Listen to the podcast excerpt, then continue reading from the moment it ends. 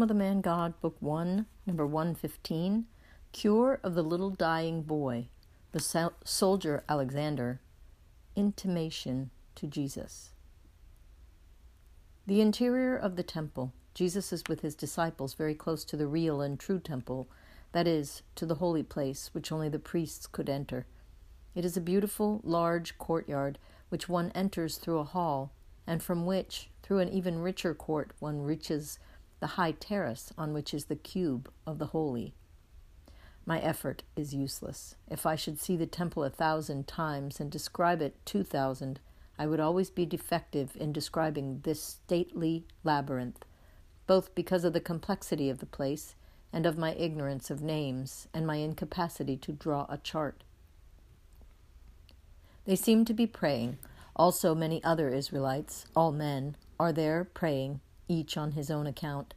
The evening of a dull November day falls early.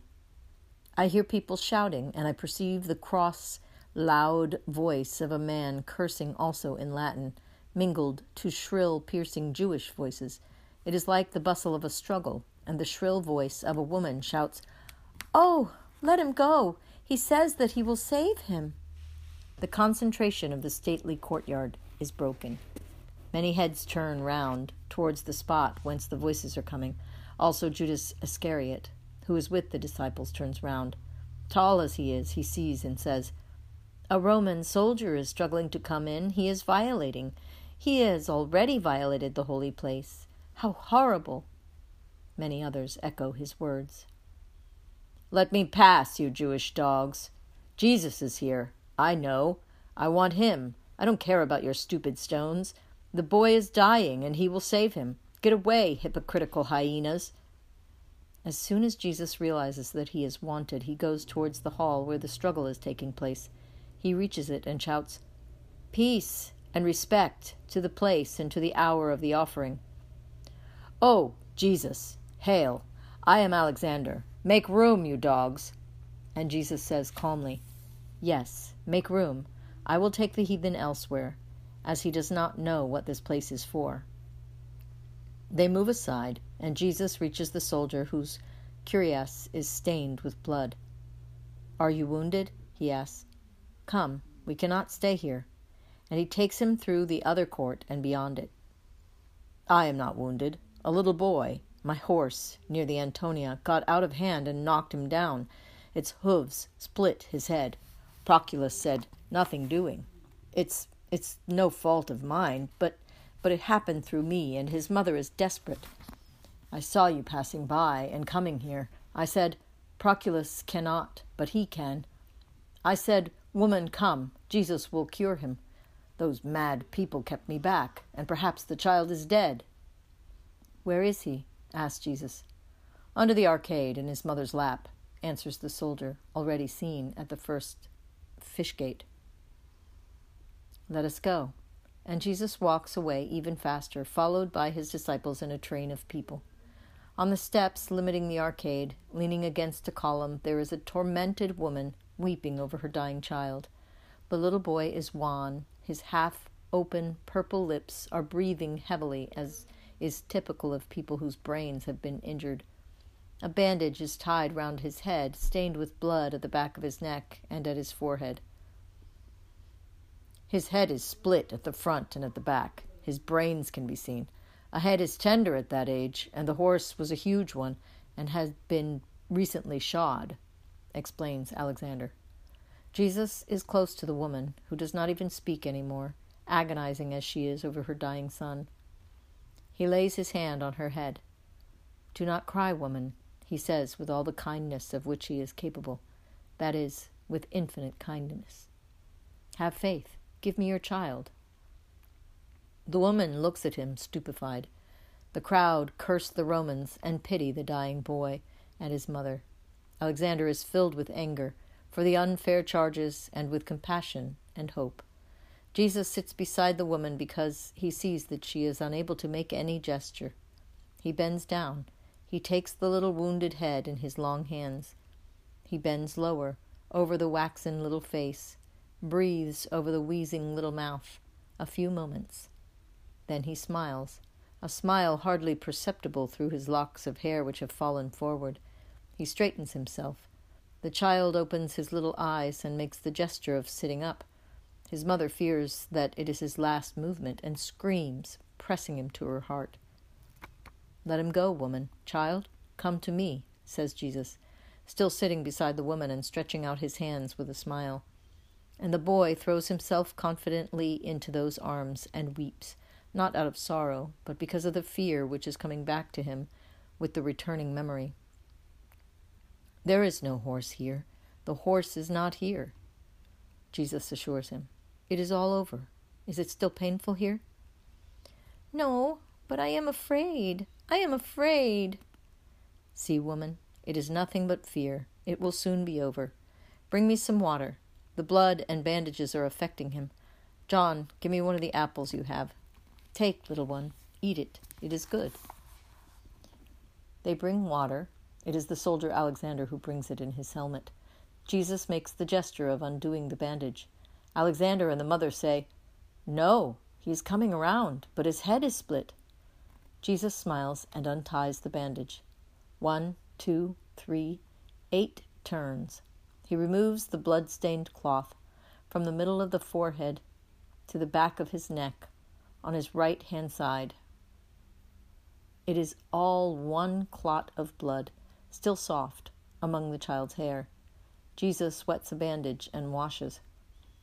But underneath there is the wound. If you remove the clot, it will start bleeding again, insists Alexander. The mother closes her eyes so as not to see. Jesus continues to wash. The clot melts. Now the child's hair is clean. It is wet, but there is no wound underneath.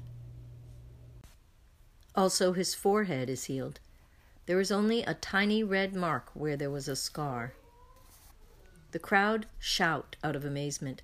The woman dares to look, and when she sees she no longer controls herself, she throws herself on Jesus, embracing him with her child, and weeps. Jesus puts up with the effusion and the shower of tears. Thank you, Jesus, says Alexander. I was sorry I had killed this innocent boy. You have been good and trustful. Goodbye, Alexander. Go back to your work. Alexander is about to go away when some officials of the temple and some priests arrive like so many hurricanes. The high priest orders you through us to leave the temple, you and the heathen desecrator, at once. You have upset the offering of this incense. That man has entered a place reserved exclusively to Judeans.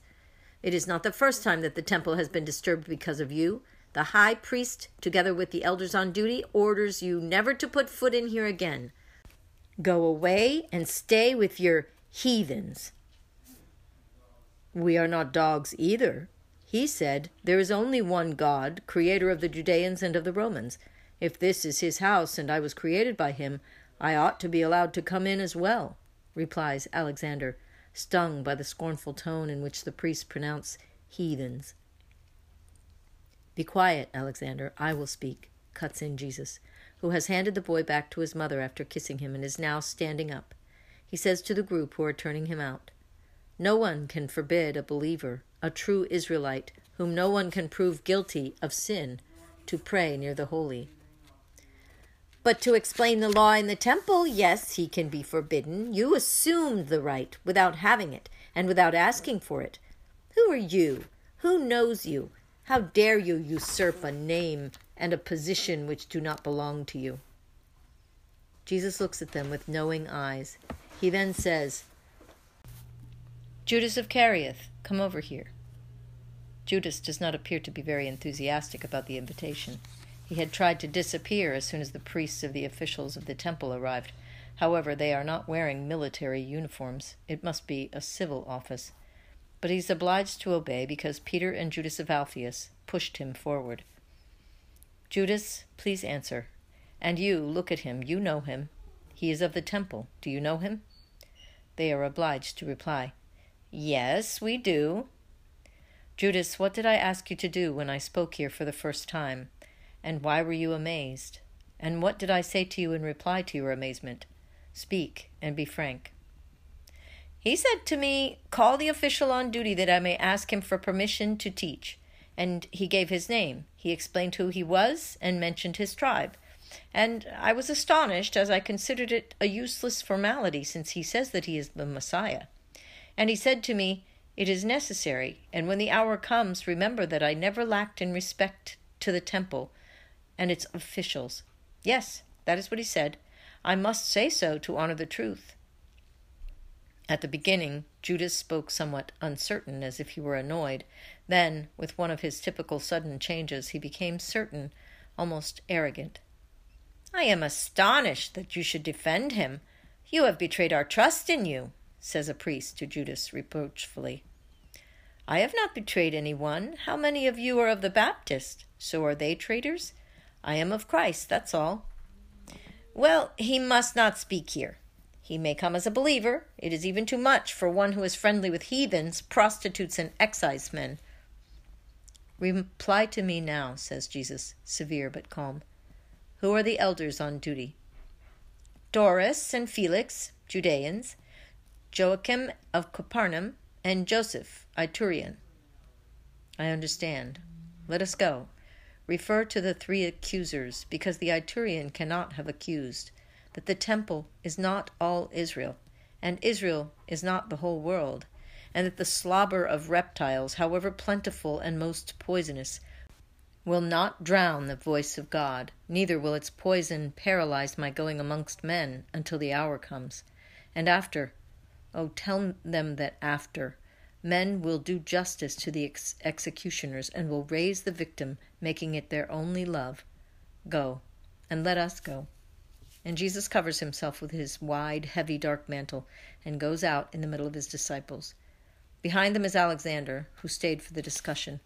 Outside the enclosure near the Antonia Tower, he says, I say good-bye to you, master, and I ask you to forgive me for being the cause of a reproach for you.